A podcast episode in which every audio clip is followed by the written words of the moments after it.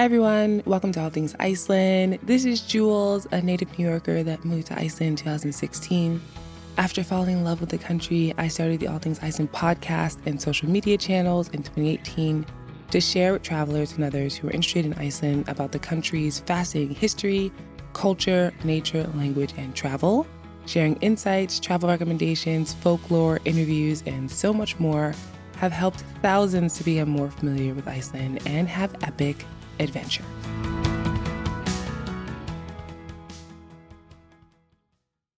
This episode is part of a series about months in Iceland. I will have links to the other months that I've done so far in the show notes of this episode on allthingsiceland.com forward slash September dash in dash Iceland. And of course, the other months follow a similar URL pattern. Visiting Iceland in September is an experience that combines what I feel is the tail end of summer's allure with the onset of autumn's charm. So, here's what you can expect, and specifically when it comes to the climate.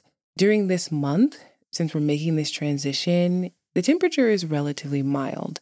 But of course, you'll start to notice that during the evenings, it can get much cooler. Average temperatures range from 5 degrees Celsius to 10 degrees Celsius. It can get higher than that, of course, but that's around 41 degrees Fahrenheit to 50 degrees Fahrenheit during the day. And as I mentioned, the days are generally a little cooler, sometimes not. I mean, sometimes we have summer type weather in September, especially in the early part of the month. But the evenings, because we have now shorter days, we're having dark nights, which feels like a normal day. I mean, it's one of those where in Iceland, because things are so extreme, winter having such shorter day daylight and summer having 24 hour daylight, that September, October are days where it's like, oh, almost like you live in a, a place where, you know, what is considered normal for the days is is happening. And so for precipitation though, there's always a fair chance of rain in Iceland, but we are going to fall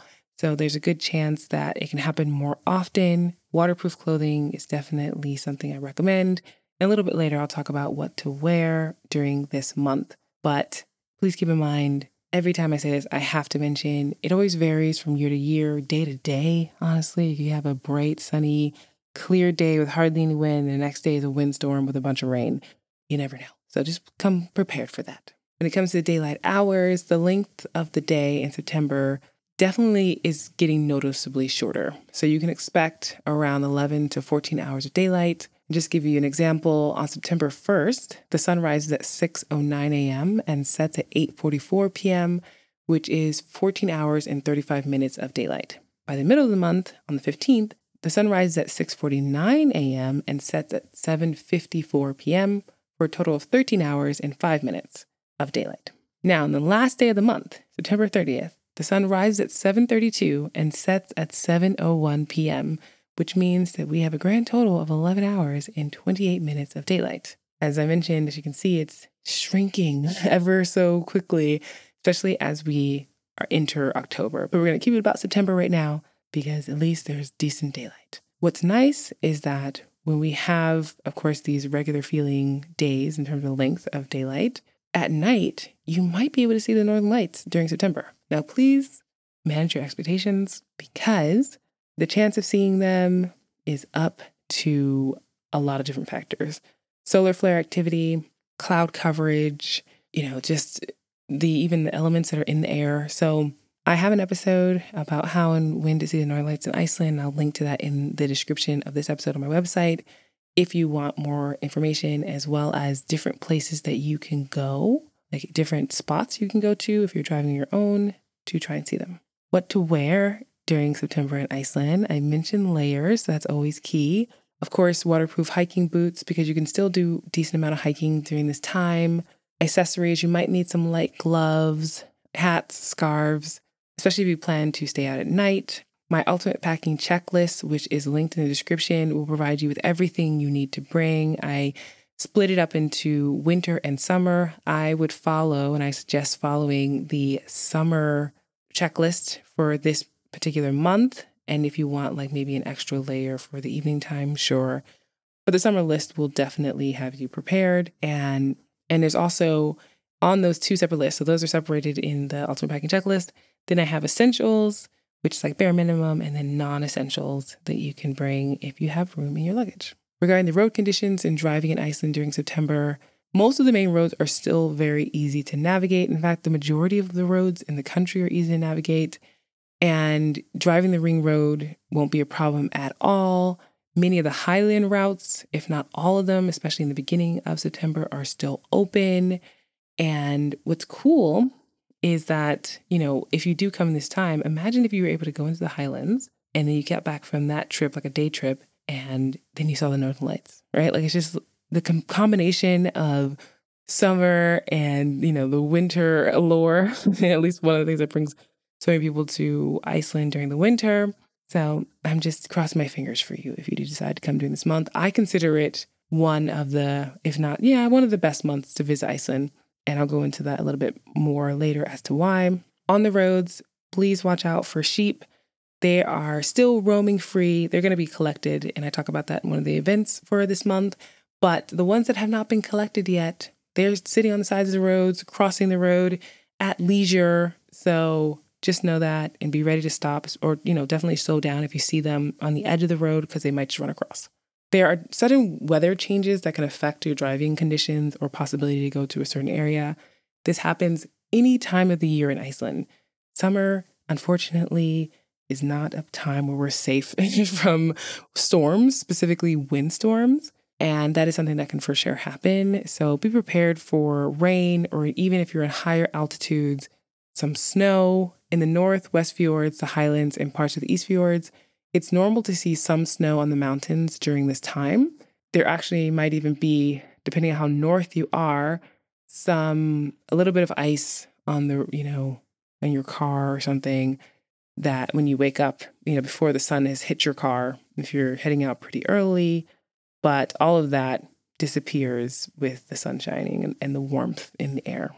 I feel like it's just winter showing us that it's not far away and that it's fast approaching.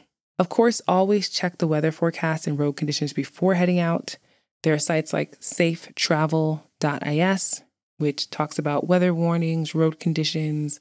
There's road.is that specifically concentrates on road conditions, and you can even see like cameras that are showing what the roads look like and closures. And then for weather sites, there's a Norwegian one that I really like to use called yr.in as in Nancy O. And then there's the Icelandic one called Veður, but in English, the way to spell the website would be V as in Victor, E, D as in dog, U, R dot is. And they're great for checking if there are, like I mentioned, any closed roads, storms, or other bad weather conditions. So I have some little expert trip planning tip for you for September. If you're looking to avoid the crowds of summer, September is definitely a good month for that. Now, we like I mentioned, we still have these long daylight hours and of course some of the highland roads are open, but seeing the northern lights definitely makes this a potentially good time to come. Also, it's just the shoulder season. Like there's a lot less people normally. I have noticed, at least this year, that it seemed to be a little bit of a spillover. People from peak summer months, maybe people are starting to realize that September is a great time to visit. I don't know. Maybe because I'm talking about it. Am I, spilling the beans? But then how would you know, right? So sometimes you, you just gotta roll with it and see what happens. But accommodations is what I want to get at in terms of the expert trip planning tip is that you still want to try and snag them a bit early.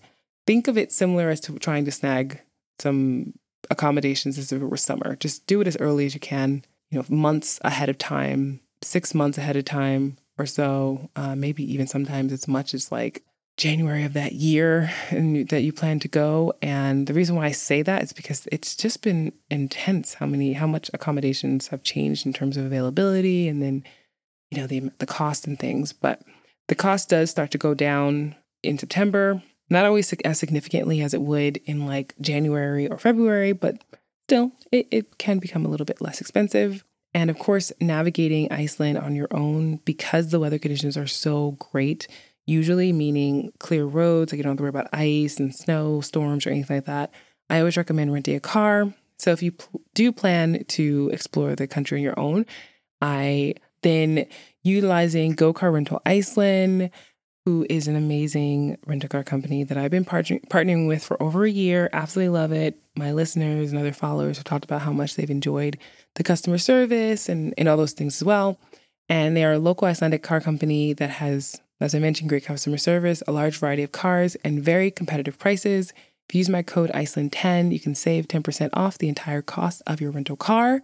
I personally use them for all the adventures I go on, and I'm glad to hear that many of you have had a great experience, have messaged me.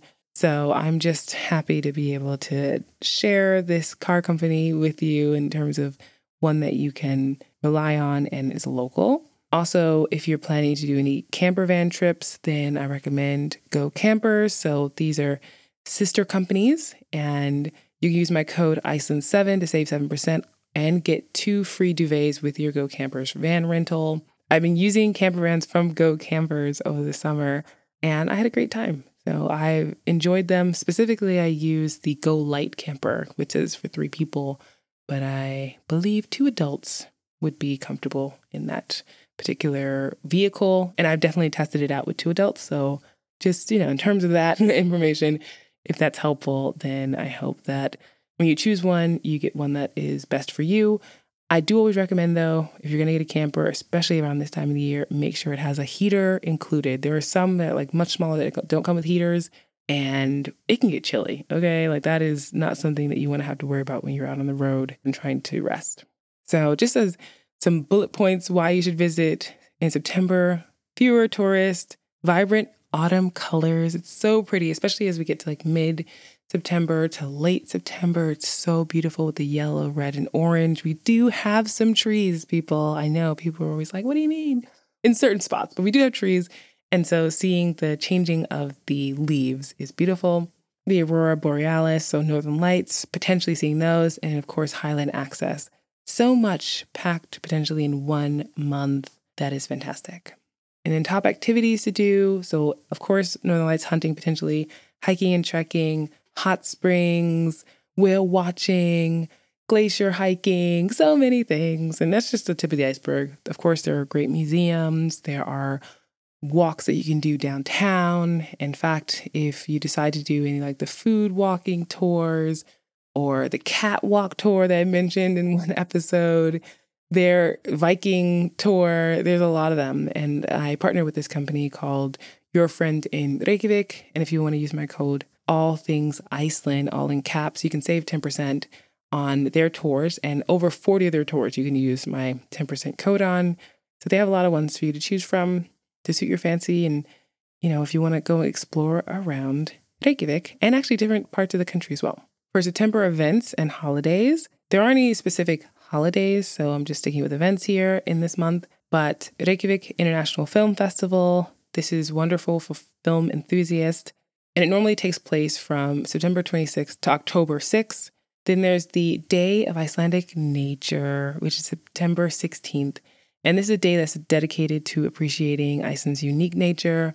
While this is not a widespread holiday, it is nice to have a day dedicated to nature here. Some places have programs like for children or even adults, and others go out and pick up litter just to kind of show their appreciation. Not that we have a ton of litter, but there there are places where there's some. And so, of course, it's up to you for any of these events to take part in them. But if you just want to go out and literally stand out in nature the, on Day of Icelandic Nature on September 16th, you would be participating. Réttir, which is a sheep roundup that happens during this month. And I like to say that Icelandic sheep are allowed to have the ultimate summer vacation in Iceland because they roam and graze freely in many parts of the country. And during September and the beginning of to- October is when there is this sheep roundup or réttir, as I mentioned. And this has been happening for centuries. So farmers that own the sheep, they invite their friends and family to help them. I mean, they need them to help them. It's not like, oh, just come over for some coffee and help me get some sheep. It's like, no, this is hard work. So if anyone ever invites you to go out into the highlands, the mountains, whatever, for réttir, be prepared, first of all, for the changing weather uh, have very warm clothing, uh, lots of walking if you're not on a horse. And it's just, it's a lot. And of course, the sheep are not always like, hey, we want to go back now. No, they're enjoying their lives, thinking, we're just going to be out here forever. But that's not possible, sheep. the weather, the winter is coming, and uh, you'll, you'll be annihilated if left, um, unfortunately, out just because they're domesticated now. So, yeah, it's long hours, hard work, but some farms allow tourists to join in if they want to. So, if that's your thing, you might be able to contact a farm and see which ones are doing it in terms of allowing people. And then others are okay with you coming to sorting day. Now, this is much more family friendly and just friendly for anyone who is not looking to do any particular extreme hard labor.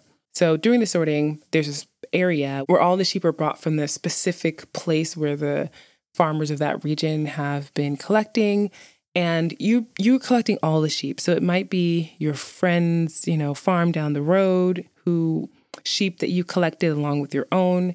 So the point is to get to this specific spot where there's a sorting type of structure and you watch them literally take the sheep and lead them into specific little segments of this sorting structure. I have a picture of it on my website, uh, allthingsiceland.com, for this episode, just so that you can see what I'm talking about. Because initially, it won't sound like it makes a lot of sense the way that I'm saying it. And that's because the sheep have certain tags on them. So that's why they know who they are or who they belong to. And then once they're sorted, the sheep are then uh, transported to the respective farms and to which they belong.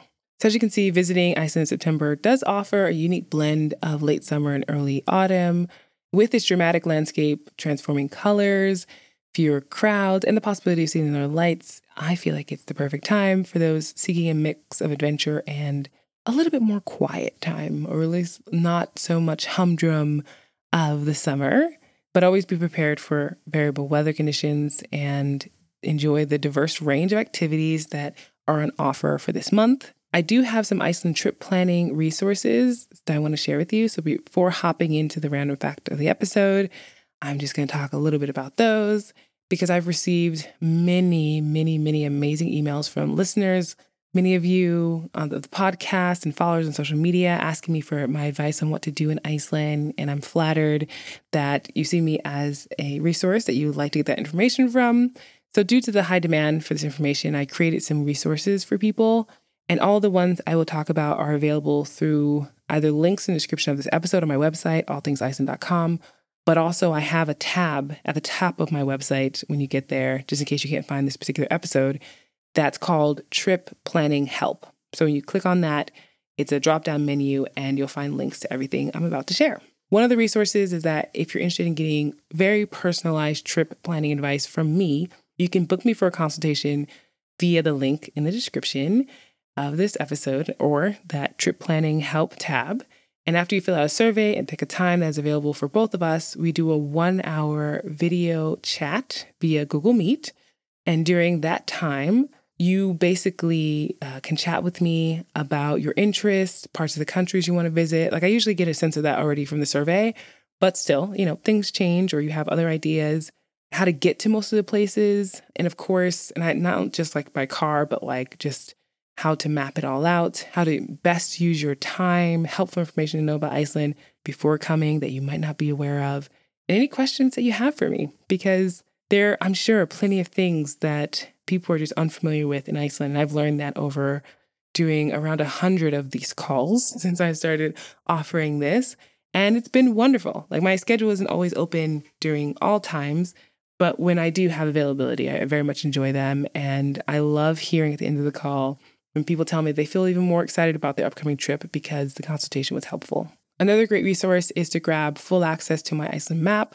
So let's just say that you already have an itinerary, which people do go on a consultation call, call with me, even though they have an itinerary, but you just want to add on locations. Like you're not looking for that like one on one personalized thing. And so this map was created for those who do want to pick out those places and hidden gems around Iceland to either make up their own itinerary or add to one that they already created.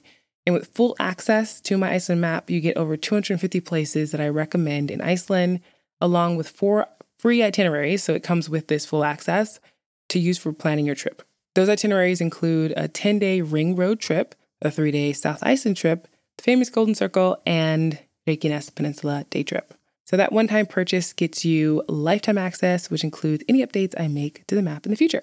The random fact of the episode is that a few years ago, I headed to Landmannalaugar in mid September. I had a blast, by the way. It was so much fun. And going towards the end of the season, where there were so few people there, because that's one place in the Highlands where it's starting to feel like, I don't want to say Disneyland, but it does have this, it's a lot of people because it's a famous trekking route.